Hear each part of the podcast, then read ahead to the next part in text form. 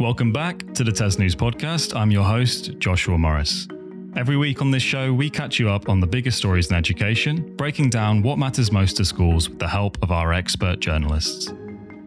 The big story this week is a continuation of last week. It is, of course, teacher strikes. Joining me today is Gráinne Hallahan to give us a breakdown of things as they stand. And a little bit later, we'll be going over the reaction from school leaders and what advice there is out there to help prepare for these strikes with Matilda Martin. And finally, John Roberts is going to be exploring what Ofsted can do to begin to restore schools' trust. All of that coming up. But first, let me take a quick break to let you know about a great offer still running on our site for a TES digital quarterly subscription. If you go to tes.com forward slash store, you can enjoy a three month subscription to our all new digital TES magazine for just £3. That's uh, £1 a month, and it includes all the articles that we talk about on the podcast and more. So please do make sure to go and check that out. So, Gráinne, welcome back to the podcast. How are you doing? I'm good, thank you. Thank you for having me on. Yeah, no problem at all. You're a former teacher, aren't you? Did you ever get involved in any any strikes at all? Yes. So there was, um, I think when I first entered the classroom, that was like back in 2008, 2007, there was like talk about strikes happening. And I remember that was when I was like, when you first start teaching, like which union you're going to join and talking to teachers about what unions they were in. And of course, like I'm from a family of teachers. So when I was little, my, um, my mum was out in strike and I, and uh, I remember she went on a strike. That was when Margaret Thatcher was was around, and it was the Maggie Thatcher milk snatcher chant. And she took my my brother was like a little baby at the time, and she took him on a strike with her. But I think I was involved in the teacher strikes, the 2012 ones, 2013. I think I was on maternity leave actually when the strike actually took place. So my strike action was more sort of tokenistic than actually in school at, at, on a picket line. But you know, that was um that was a long time ago now. Yeah, well, it's all happening now, really, isn't it? Last week, we left the podcast on a note of uncertainty. I think for a while, we'd felt that strikes were, were going to be a sure thing. And there was kind of an underlying, underlying sense of anticipation for what felt like the inevitable. And then there was a spanner thrown into the works. Uh, NASUWT failed to reach the turnout threshold for strike action. And this was followed early this week by the NAHT also failing to reach that threshold. Both are considering rerunning their ballots after concerns that postal strikes impacted the turnout for those. However, as we now know, the NEU did reach that turnout threshold, and the vote was fairly conclusive as well, with 90% voting for strike action. Uh, I guess the most important thing then to start, Gráinne, when will teachers be striking? Okay, so they've announced the strike days, and it's going to be a series of strikes, with the first one on the 1st of February, and that's going to be a national strike for all all NEU members and um, teachers who are not in a union who has chosen not to strike, they can also strike. Um, that that starts on the, the 1st of February. And then we've got the 14th of February, the 15th of March, and the 16th of March. Those are all national strikes. And then we've also got some regional specific strikes, so three more strikes that vary, the dates vary depending on which part of the country you're in. So we're talking about a huge number of schools that will be impacted. The NEU say it's 23,400 schools. And, you know, that's not really that surprising given that they've got over 120,000 members that voted yes for strikes. So we're expecting those to take part as well as people who are in unions that have voted not to strike there. We know that there's, there's movement and that there's people joining the NEU. And also, if you're not in a union, union at all, you're also allowed to join the strike if you wish to. Mm, but if you're if you're part of a different union that isn't striking, you can't. Is that right? You can't. I mean, you you could, but you wouldn't have the support of your union. You could then be reprimanded and disciplined for for not going to work that day. So it's um it's one of those funny areas where if you if you don't belong to a union at all, then that's fine. But if you do belong to one and they've voted not to strike, then or haven't got enough people applying in the ballot, as is the case with NASUWT, they they can't strike. So, uh, I mean, what actually happens on a strike day? Do you still get paid? What's the what's the deal there? Uh, you definitely don't get paid. So that's the the key point. You don't get paid for a strike day. Um, so on that day, you cannot do any work at, at all. So I've I've seen some interesting discussions especially among some newer teachers saying, do I have to send in cover work? Like, do I do my marking at home? It's like, no, no, no, you don't do anything. You shouldn't be doing any work. You can go and join a picket line or join a, a, a march if that's being organized. But the best thing to do is check out what your, what's going on in your area by talking to your union rep. I'm sure uh, many teachers are also wondering what to happen if they're in school uh, and they have colleagues that are striking as well. They're, obviously, the schools are going to be a little bit understaffed. Are they going to be asked to cover? So if this, if your school is remaining open during the strike, you have got striking colleagues and you yourself are not striking, your head teacher can ask you to cover the classes of your striking colleagues, but you cannot be compelled to cover. So that's the, the sort of rule. They can ask, but you don't have to say yes. And similarly, if in advance of the strike, your head teacher is asking you if you intend to strike, sure, that's absolutely fine. It's in the guidance. They can ask you, but you don't have to tell them. So it's completely up to you whether or not you want to let them know. And there's different arguments. Like some people say you shouldn't let the school know because the idea is to cause as much disruption as possible. Whereas other people say, you know, it's unfair to let the, the head teacher know and that kind of like, you know, make sure that everyone knows what's happening that they will share. So there's different different arguments for and against sharing that information, but that decision is a personal decision that's completely down to you. I think a few um, leaders I've spoken to over the last week have said that they're sending out like anonymous surveys as well um, to to um, all their their teaching staff, so they can kind of get an idea without anyone sort of telling them I'm I'm not going to be in school specifically. Um, but yeah, I think a few leaders have said that they're not really going to know until they turn up on the day. Um, so it's going to be really hard, I guess, as well to set parent and pupil expectations, which is going to be another hurdle for, for them. Now, Matilda, I guess school leaders must be wondering what they need to do to prepare. I think you also had a, a great article up uh, uh, uh working alongside Callum calling school strikes lockdown 2.0. Will that lockdown experience help schools to prepare for missing so many teachers? Yeah, I think it's certainly different to the previous strikes that that Gráinne was talking about earlier, um, in that we have had sense of kind of disruption in schools over the last few years with with the lockdowns. I think one of the additions to so the DfE put out some guidance for schools on how to handle the strikes on Monday, kind of about I'd say ten minutes after the NEU announced their ballot results. Um, and one of the additions there that they've never put in there before was, you know, the option of schools can consider um, supplying remote learning uh, for for pupils. Um, they consider, so you don't have to. You know, no no school has to provide remote learning. They won't be breaking any rules if they if they don't.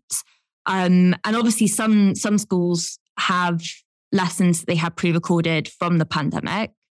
Um, you know, I guess Oak is also an option there. Um, but the problem is that if you don't have pre recorded lessons, then you can't be exactly asking teachers who may be striking to prepare them before and pre record them. And you can't, you know, it's, it's a difficulty of, of asking other teachers to cover and, and do the live lessons. So I think it is opening up a whole other can of worms. Um, so I think, yeah, not really sure what they're going to be doing yet. Um, so, yeah. Is there any uh, guidance available for school leaders coming up to these strikes?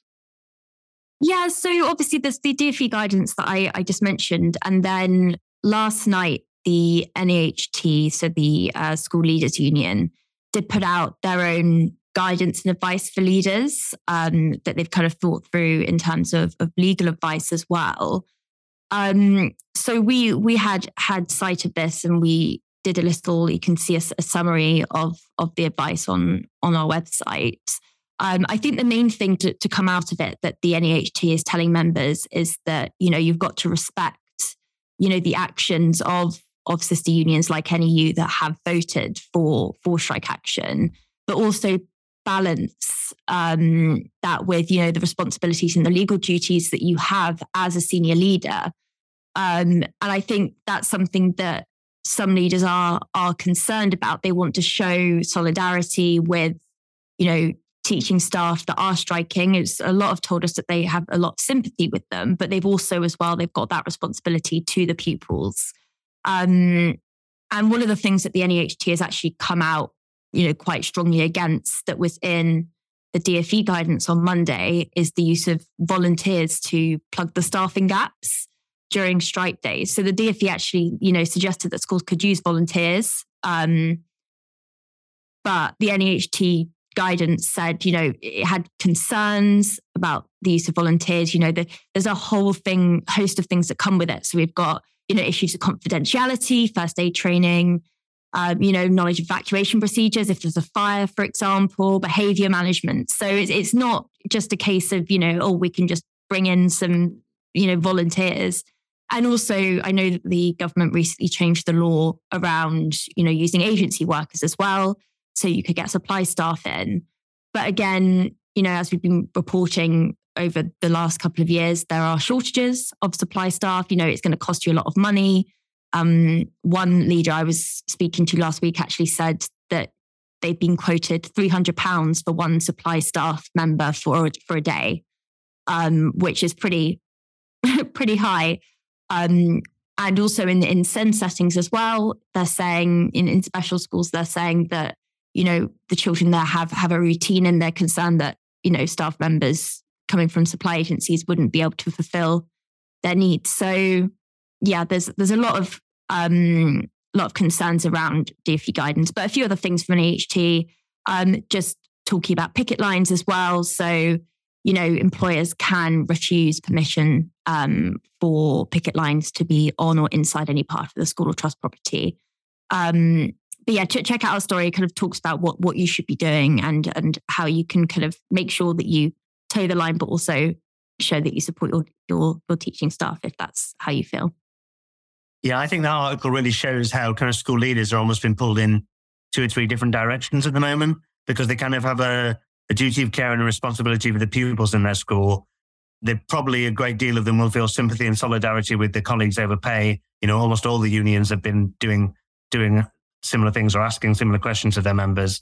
And then you've got the government with messaging that seems to sound a bit familiar to their messaging in the pandemic, which is keep the school open at all costs or as, as best you can do everything you can to keep the school open. So it's sort of um, you can see where they've kind of got competing, not agendas, but competing priorities that they're having to balance when making decisions in their weeks ahead.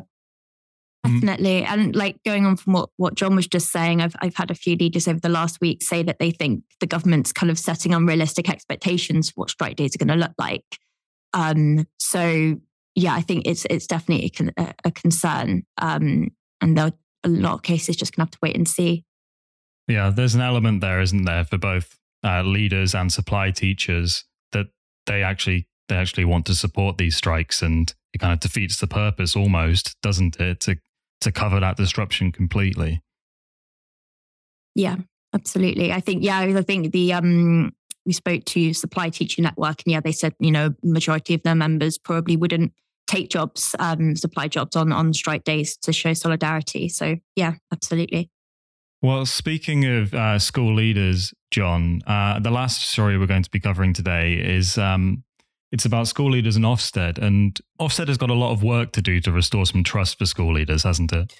That's the um, that's the message we're, we're, we're picking up more and more. I think, and we've got, as you say, um, two stories today that come from the Association of School and College Leaders. Um, they published a report with a series of recommendations for improving inspection, both immediate changes and some longer term ones. And then I was speaking to Geoff Barton, um, the union's general secretary, and a couple of other senior people in the union. And they spoke quite strongly about their sense that um, trust in the sector for Ofsted has diminished. And um, Geoff Barton said that with Ofsted building up towards getting a new chief inspector at the start of next year, uh, a, job of that chief inspector will be to restore trust in the profession. Now, it, the concerns basically um, around the um, the Ofsted inspection framework, which they launched in 2019, but because of the COVID pandemic, which still feels like a relatively new setup. So the last academic year just gone was the first year where schools have seen in a full year of those inspections, and I guess more and more of the sector is starting to experience um, that inspection activity and, and and the judgments that Ofsted makes. Um, there's two really big areas of concern about whether or not the framework is subjective or unfair. One is around the way Ofsted looks at subjects. Um, so there's a, as, as I've said loads of times on, on, on here, the, the framework now is really curriculum and subject focused. But ASCL raised real concerns about how reliable that process is, particularly if you've got Ofsted inspectors who aren't subject experts in the area that they're launching into a deep dive in. And then the second one is around safeguarding, uh, which is really interesting. So there was um, Ofsted was tasked with doing a, a review into sexual abuse and harassment uh, a couple of years ago, and was I think his work was wide, widely welcomed. But school leaders have got um, a concern that since then, the inspector's approach to safeguarding has has changed, and they're concerned that when when they're looking at safeguarding issues, um, they speak to pupils, and sometimes there's a concern that some a, a, comment that people might make about bullying, say, gets a kind of a disproportionate focus in the inspection. And the, the phrase they used was that they think that the, the way they're looking at safeguarding by kind of um, amplifying pupil voice is um, bending inspection out of kilter. Now, Ofsted didn't respond to that, but um, but it's an interesting thing because obviously um, the, the, there was a big concern two years ago around harassment in schools, and I think Ofsted's focus was was was broadly welcomed. But there is a sense that the knock-on effect has been that the way it inve- investigates safeguarding in schools um, is is unfair or inaccurate at times. Well, it seems fairly obvious to me that if you're if you're waiting a pupil interview, there's a very good chance you've just you've just found a one pupil who's who's had more issue with that than anybody else. Yeah, I think the, the real concern is about how how how and to what extent Ofsted can accurately. I think the the phrase that inspectors use is like triangulate that evidence, how you can kind of find other evidence that supports it. Um, what ASCL have said is that they don't think that this kind of line of inquiry is an appropriate way to look at safeguarding. And they've suggested taking safeguarding outside of Ofsted's remit altogether and instead having a separate organization giving schools an annual safeguarding audit. That's one of a, a number of recommendations um, that they've made. A couple of the other more immediate changes that they want to see that I think will probably resonate with a lot of people and obviously been debated for forever and ever is they're calling for Ofsted inspection grades to be dropped. So in the short term, they want um, the four inspection, overall inspection judgments dropped. Um, and in the longer term, there's so in an Ofsted inspection report, they give a school an overall judgment and then they give four distinct judgments for areas of the framework as well. In the longer term, ASCL suggests getting rid of those graded judgments as well, and instead kind of producing narrative findings. Um, obviously, that would be a major appeal for a lot of people in schools. I think Geoff Barton described graded judgments as too blunt a tool to be able to describe a school. Um, but obviously, the complication is that these judgments are not just for the community, they also have consequences for the school and for the government. So the government uses Ofsted judgments at the moment as its kind of um, lever for intervention in schools. So if you're found to be inadequate, that's a trigger for an academy order. And now they've extended their powers. So now if schools get two less than good judgments in a row, so two require improvements in a row, the government can intervene then. Now, if you did away with all of that, um, and there's definitely a very strong case for it, I think, um, it would mean that there need to be a rethink about the accountability system. Um, but I think that's part of the problem in a way, I think, for a lot of people in schools is it's not just how Ofsted judges and the judgments it makes, is what the government does with those judgments that make it such a kind of a high stakes process and such a stressful process. I do think it's a really interesting time for for ASCL to be putting this out as well, because obviously we're we're kind of waiting to see what what Labour do with their manifesto in terms of education, and be interesting to see where they go with Ofsted. Um, yeah, absolutely. And uh, so Labour have said uh, Labour have kind of committed to reforming Ofsted, but mm. there isn't really, yeah, a kind of a second sentence to that to that reform. Yeah, we've kind of probed that a couple of times with them, um, but they have talked about making inspection less high stakes and more supportive. Um, but as you say, you've got like the potentially a general election. Well, definitely at least two years away, but maybe less, depending on what more chaos awaits. Um, but also the the um, chief inspector Amanda Spielman. So her term was due to end um, in 2021, but they extended it because of COVID. So essentially, they launched their new inspection framework, their new inspections rather, in September of 2019. And then obviously COVID hit in the second term. So they'd never really bedded in. Um, and they attempted to resume, well, they have resumed them. And Ofsted have said that they think their framework's still the right one. I think another big concern is to what extent has COVID kind of turned the school landscape upside down And should Ofsted's priorities have shifted at all? And should, should, should they be inspecting with, with the same set of rules now that they, that they designed in September 2019? Um, but yeah, I think what's come out in the last week or so, I think, is a real strong sense of disillusionment among some in the sector. Um, because ASCL, I would say traditionally, ASCL haven't been the most critical union of, of Ofsted over the years. And I think they were broadly supportive of the framework when it was introduced. So the framework basically was a rebalancing, giving less emphasis to exam results and more of a focus on curriculum and what Amanda Spielman called the substance of education. And I think as a kind of a step change, that was welcomed as a principle. But I think what they're saying is that in practice, they don't think the judgments are, are fair and that there's too much, there's scope for too much subjectivity in, in the way inspectors judge schools. Do we do we expect then uh, when Amanda Spielman leaves and the next Ofsted chief comes in, do we expect that to be a big inflection point where something is going to change here for, it's, for It's definitely an opportunity for for that to happen. I think it will depend in large part as to who gets it and to what extent they are kind of um, sympathetic to to the direction Ofsted have gone in. Um, but yeah, I mean, I think each chief inspector will bring with them a kind of a new priority, a new focus, and quite often a new framework. I think there was three in the last decade um, with Sir Michael Wilshaw, um, uh, Amanda Spielman's predecessor, wanted to put his stamp on the way that Ofsted inspects. I think that I've covered Ofsted since I've been here, and obviously we're bound to hear about teacher and head teacher dissatisfaction more than someone phoning up to say they thought everything went well. Um, but I think um, probably the pandemic, on the one hand, added pressure on Ofsted because there was a sense that Ofsted wanted to get back to normal and a lot of schools didn't want them to.